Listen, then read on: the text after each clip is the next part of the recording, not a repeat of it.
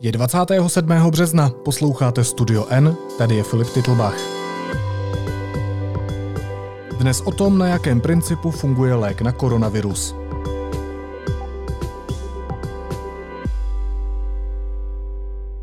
Ten pán je nadále v těžkém stavu, je na umělé plicní ventilaci a e, nicméně na odvykacím režimu také té umělé plicní ventilace uvidíme, co přinese příštích 48-72 hodin.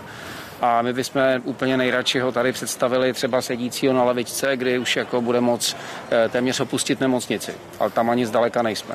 Všeobecná fakultní nemocnice oznámila, že se zlepšuje stav pacienta s COVID-19, kterému lékaři podali experimentální lék Remdesivir. Já bych tuto chvíli předala slovo panu řediteli na úvod.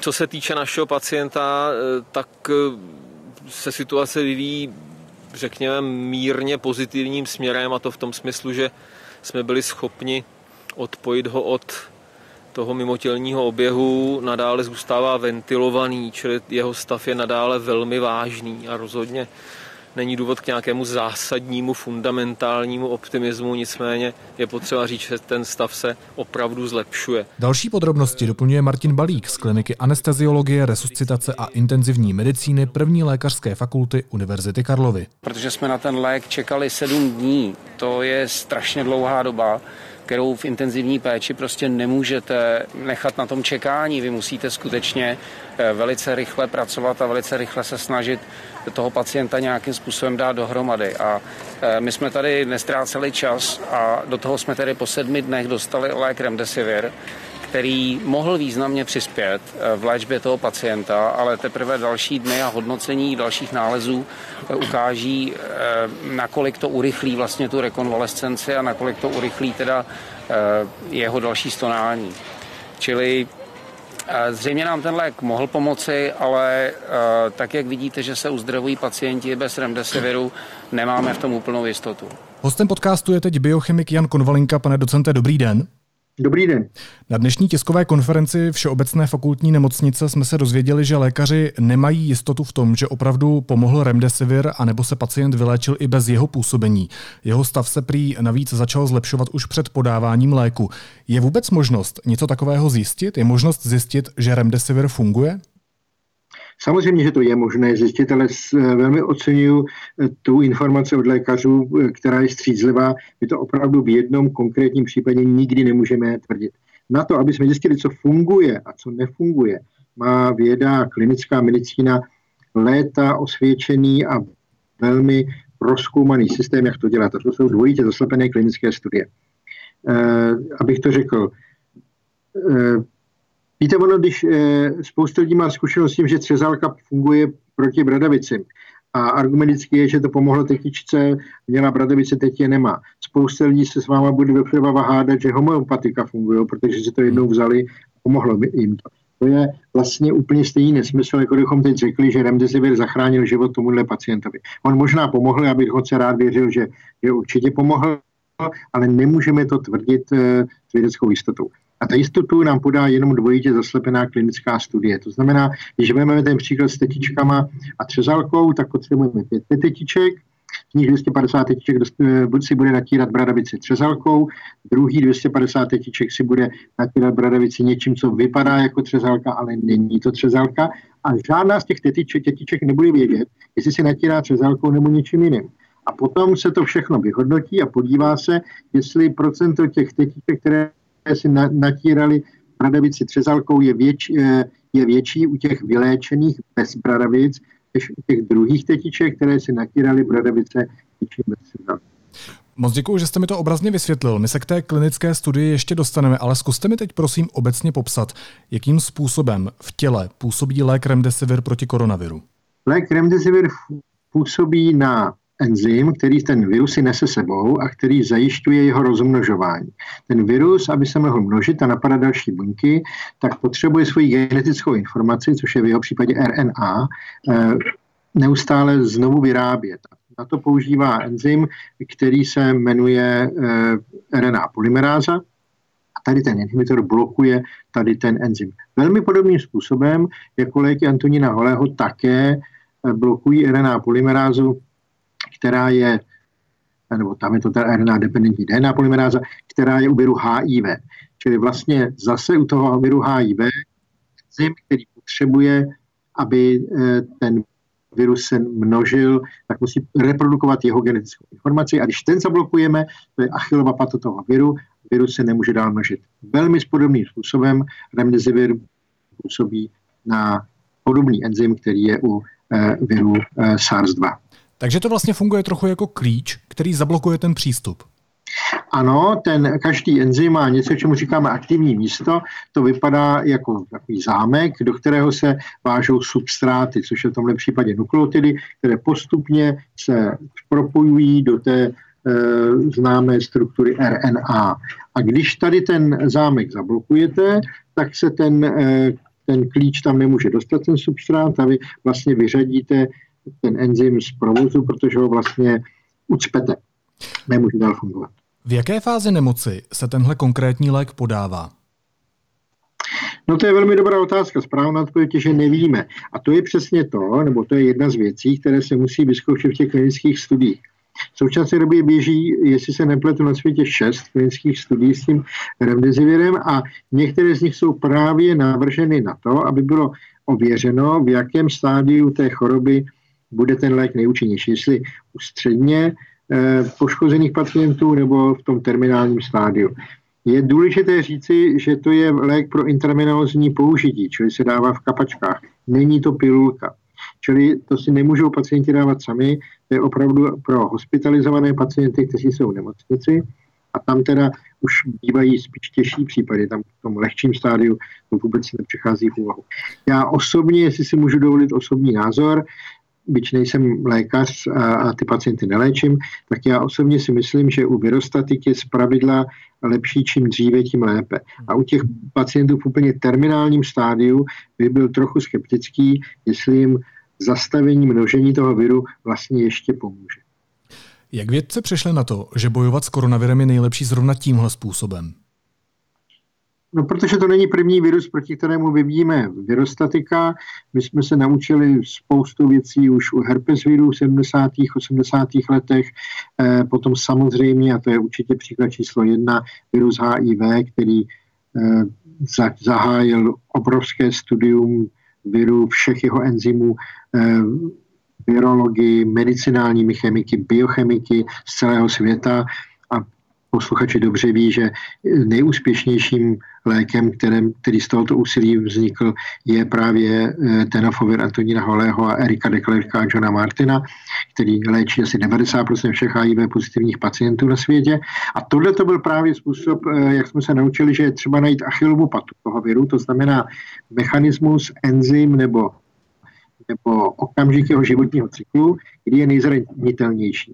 Jedním z takových etap je právě replikace nebo množení genetické informace toho viru.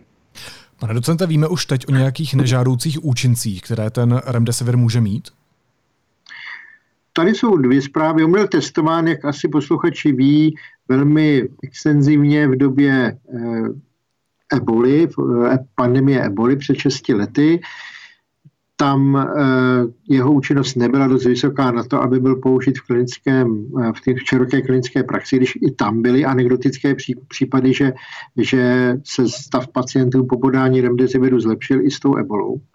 Ale v klinickém, eh, v klinickém testu se to pak ne, nepotvrdilo. V té době byly dělané také toxikologické testy. Myslím, že tam byly nějaké ojedinělé případy ledvinových potíží, ale nevím o něčem, co by bylo nějak dramatické. A pro těžce nemocné pacienty, smrtelně ohrožené, u kterých se ta látka bude podávat jenom krátkou dobu. To je zase výhoda těch infekčních chorob, že to není nádor, kde musíte podávat ten lék eh, dlouhé měsíce nebo léta nebo dokonce celý život.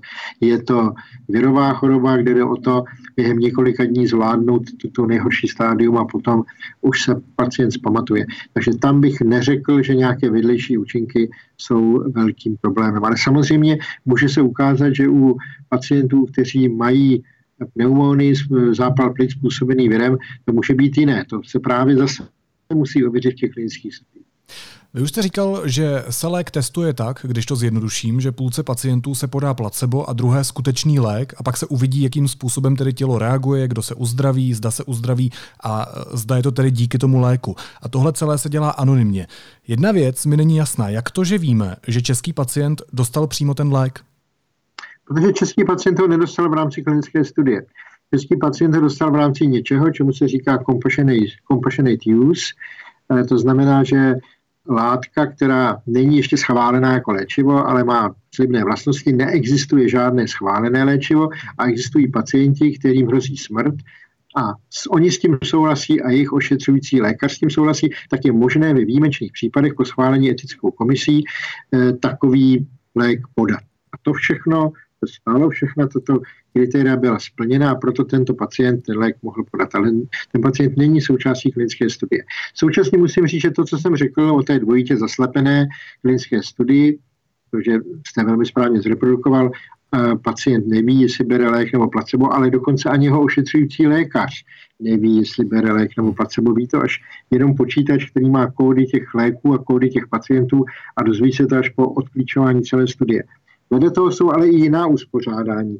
Zejména u chorob, kde existuje nějaká aspoň podpůrná léčba, tak je obtížné těm pacientům nedávat vůbec nic. Takže i tady ty klinické studie, jak jsem jich je šest, některé jsou designovány tak, že se pacientům dává běžná léčba, kterou by dostávali jinak.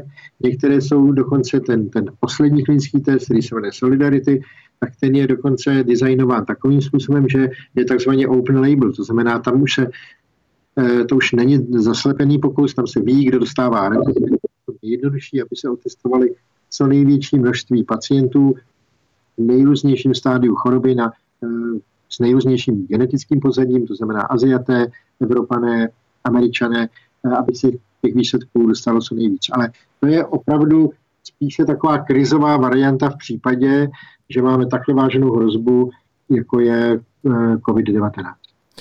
Tím se dostáváme ještě k zajímavé otázce, nakolik je etické použít experimentální lék, když ještě není dokončena klinická studie? To je samozřejmě velmi eh, složitá otázka. Je naprosto nezbytné, aby ten pacient s tím vyjádřil informovaný souhlas. Eh, musí ten pacient být v ohrožení života, v eh, vážném stavu, musí s tím souhlasit ušetřující lékař a, a etická komise jak té nemocnice, tak toho výrobce já bych řekl, že v případě, kdy nemáme žádnou jinou léčbu a jako v tomto případě máme velmi slušnou jistotu, že ten lék minimálně nepoškodí toho pacienta, protože toxikologická studie už byla provedena. Eh, tohle, ten lék je ve třetí fázi klinického testování, to znamená, že první dvě fáze, kde se, kde se právě prověřují jeho vedlejší účinky, eh, tak ty už pro, úspěšně proběhly, tak tady bych řekl, že ten etický problém není. Výsledky klinických studií Remdesiviru by měly být za měsíc. To znamená, že zhruba za měsíc budeme vědět, jestli lék stoprocentně funguje, jestli není škodlivý a tak dále? Nebudeme to vědět stoprocentně. Za měsíc si myslím, že dozvíme, se dozvíme první výsledky klinických studií, eh, jak říkám, jich šest, takže se dozvíme ty, ty první. Pokud dobře čtu zprávy, které se ke mně dostávají, tak ty první dvě klinické studie byly zahájeny v Číně, kolegové měli tam problém s eh, rekrutováním těch pacientů a ty pacienti byli eh, léčeni i nejrůznějším jiným způsobem, čili tam možná bude problém s tím vyhodnocením výsledků, čili bych se nedivil, kdyby ty první výsledky nebyly úplně přesvědčivé a firma přesto dál pokračovala v testování, aby měla lepší data. Čili stoprocentní jistotu, zejména v klinické medicíně, nemáme nikdy. Já myslím, že by úplně stačilo, kdybychom zjistili, že ten, že ten lék pomáhá, že snižuje smrtnost, že v kontrolní skupině léčené těmi pacienty byla menší smrtnost než v té druhé, eh, eh, v té druhé skupině. Tady bychom byli asi nadšení z jakéhokoliv pozitivního výsledku. Kdy bude lék dostupný pro běžné pacienty? Nebo ještě jinak, bude to tak vůbec nikdy? Pokud se ty klinické testy povedou a prokáže se jeho účinnost, aspoň, jak říkám, v relativních číslech eh, ve smyslu snížení smrtnosti a snížení doby, ve které ten pacient musí strávit v nemocnici, tak eh, jsem přesvědčen, že pak musí následovat schvalovací fáze u regulačních autorit, zejména ve Spojených státech. Jsem přesvědčen, že tady to bude velmi rychle, protože ten tlak na to, aby, aby lék, který prošel úspěšně klinickými testy, byl schválen, bude enormní. Takže já si myslím, že podle zkušeností, jaké máme z HIV, se to udělá velmi rychle. Potom bude problém eh, s výrobou toho léku v globálním měřítku, ale vím o tom, že se na tom jak v Číně, tak ve Spojených státech intenzivně pracuje. Takže, a to je jenom můj odhad, to bychom se museli zeptat Tomáše Cihláře jeho kolegů v Gileadu, ale já bych doufal, že v létě by měl být široce k dispozici.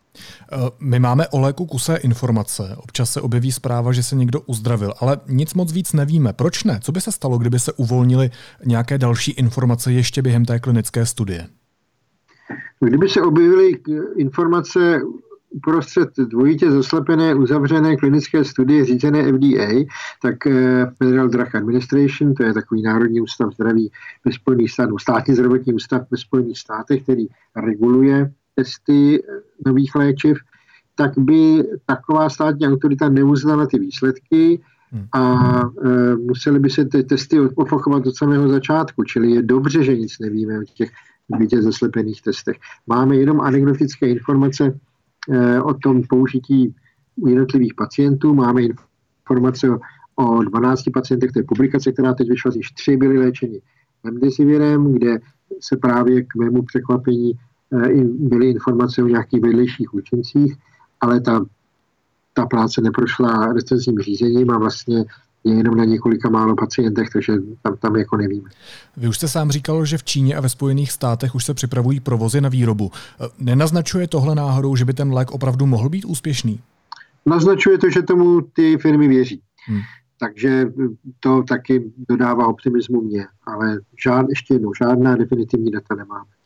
Myslíte si, že mít lék znamená mít vyústění z celé téhle krize, nebo potřebujeme vakcínu? Nebo aby se většina populace nakazila a vytvořila se kolektivní imunita? Kde je to rozřešení? Zase jsem Vybelček poctivý, tak řekne, že nevíme. Lék je samozřejmě velmi, velmi zapotřebí, protože umírají lidé a kdyby lidé přestali umírat nebo jich umíralo méně, tak je to samozřejmě tak podstatná klíčová věc všem. Čili lék samozřejmě co nejdříve by byl skvělý, potom by už toho byla jenom prostě vážná nemoc, kterou budeme tak léčit, mocnitě, ale, ale kdyby byl účinný lék, který by významně snížil eh, na, na ten virus, tak je, to, tak je to výborná věc. Eh, abychom vyřešili ten problém jako problém epidemický, tak samozřejmě potřebujeme vakcínu, ale tam to určitě nebude v létě v žádném případě. To nejoptimističtější odhady jsou, že to je půl roku až, až rok, ale já bych spíš řekl, že to bude déle než rok. Eh, a ten důvod je jednoduchý. Když budete chtít používat vakcínu, tak musíte očkovat ne nemocné. Hovoříme o protektivní očkování, protektivní vakcíny. To znamená, byste museli očkovat miliony a miliony lidí celé populace, abyste zabránili šíření toho viru. Když budete očkovat miliony lidí, tak samozřejmě i malé vedlejší účinky toho očkování mohou být potom vlastně ve svém výsledku horší než, než samotná infekce. Ta infekce totiž, když ty zprávy, které vidíme, jsou, jsou hrozivé, smrtnost toho viru se dneska odhaduje, není to jednoduché spočítat, ale odhaduje se, že je pod procentem. Eh, a, a ten virus přitom infikuje, eh, v tuto chvíli infikoval více než půl milionu lidí, možná bude infikovat celkem miliony lidí, ale ta vakcína by se musela použít na desítky milionů lidí, aby chránil celé populace. Jinými slovy, ta vakcína se musí velmi pečlivě otestovat, aby neměla vedlejší účinky, protože jinak potom v důsledku by očkování desítek milionů lidí mohlo mít horší následky než samotný hmm. virus. Vy jste se mě ptal na, na to, jestli má eh, promořit se celá populace, aby ano. získala imunitu. To by bylo výborné, ale my nevíme, jestli se to stane.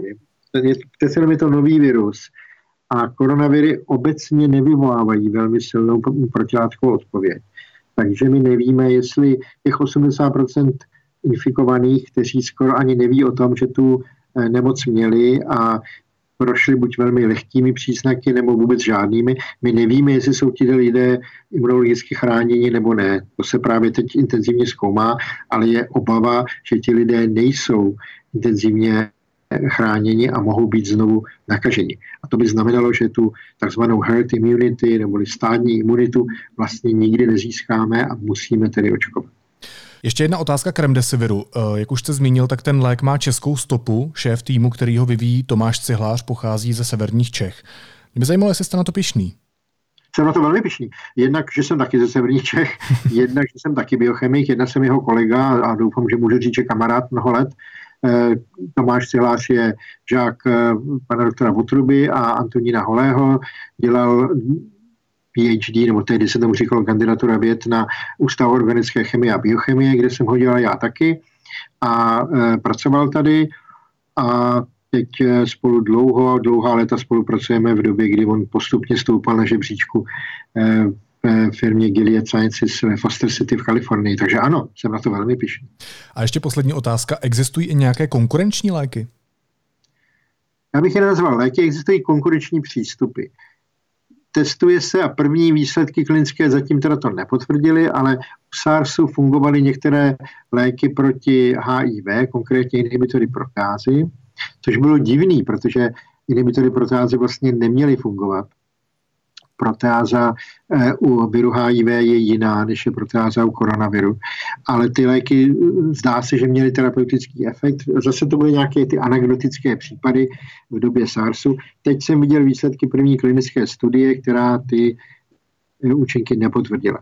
Dalším preparátem, o kterém se mluví, že zase podle pozorování klinických na 10, 15, 20 pacientech měl nějaký benefit, nějak něco to bylo, pomohlo pacientům, je látka zvaná chlorokín, což je dávno známý lék proti malárii a tam se zase zdálo, že zejména v kombinaci s antibiotikem a acitromycínem zlepšuje stav pacientů. Ale ještě jednou, jsou to anekdotická pozorování na maximálně desítkách pacientů bez nějakých eh, dobře zvolených kontrolních skupin. Uvidíme, Světová zdravotnická organizace teď test, zahajuje testování těchto možností na veliko. A třetí přístup, o, kterých, o kterém vím, který také zdá se podle zpráv čínských lékařů pomohl, je chřip, protichřipkový lék favipiravir, což je molekula, která vlastně má podobný mechanismus účinku jako ten remdesivir, to znamená, že blokuje RNA polymerázu z toho viru. Ale i tady data nejsou ani zdaleka tak dobrá jako u remdesiviru a hlavně ještě eh, nebyla pořádně zahájená správně kontrolovaná klinická studie. Hostem podcastu Studio N byl biochemik Jan Konvalinka. Pane docente, moc vám děkuji za informace a opatrujte se. Děkuji, nashledanou. Nashledanou. Teď jsou na řadě zprávy, které by vás dneska neměly minout. Hi, folks. I want to bring you up to speed with something that's happening today, which is that I've developed mild symptoms of the coronavirus. That's to say, a temperature and a, a persistent cough. And on the advice of the chief medical officer, I've taken a test that has come out Britský premiér Boris Johnson oznámil, že mu vyšel pozitivní test na koronavirus a má lehké příznaky nákazy COVID-19. Ve videu nabádá občany, aby zůstávali doma. That's the way we're going to win. We're going to beat it and we're going to beat it together. Stay at home, protect the NHS and save lives. Ministrině spravedlnosti Marie Benešová zvažuje v souvislosti s pandemí amnestii pro vězně, kteří nespáchali závažné trestné činy. Deníku N napsala, že se touto možností zabývá. Vyhlásit ji ale musí prezident. Evropský parlament ve středu schvaloval opatření, která mají členským zemím pomoci v boji s koronavirovou epidemií. Miliardy od Evropské unie odmítl jediný europoslanec. Ivan David z SPD. Čína se od soboty dočasně zavře cizincům. Zákaz platí i pro držitele víc nebo dlouhodobého povolení k pobytu, ale počítá s výjimkami pro diplomatická či služební víza. Opatření má bránit dovozu nákazy spoza hranic. Státy G20 schválili injekci 5 bilionů dolarů do světové ekonomiky, aby zmírnili ekonomickou krizi kvůli koronaviru. Podobnou částku poslali také během finanční krize v roce 2009. Od dnešního rána mohou otevřít mečky automobilů, zámečnictví a opravny domácích zařízení. Přestal se na ně vztahovat zákaz prodeje. A zmocněnkyně pro lidská práva Helena Válková navrhla vládě, aby očkodnila politické vězně minulého režimu, kterým byl uložen i ochranný dohled. A na závěr ještě jízlivá poznámka. Prostě lidé mají zůstat doma a mají chodit ven jenom eh, na, na nákup, když to je potřeba, maximálně se projít. Ale já prostě nemůžu nikoho přivázat k tomu jeho trvalému bydlišti, takže pokud někdo musí na tu chalupu jet, tak ho nikdo cestou nezastřelí, ale prostě není to dobře. Moment, co není dobře, pane Hamáčku? To, že někdo odjede na chalupu, anebo to, že ho nikdo nezastřelí? A neměli by se chalupáři přece jen střílet? Když máš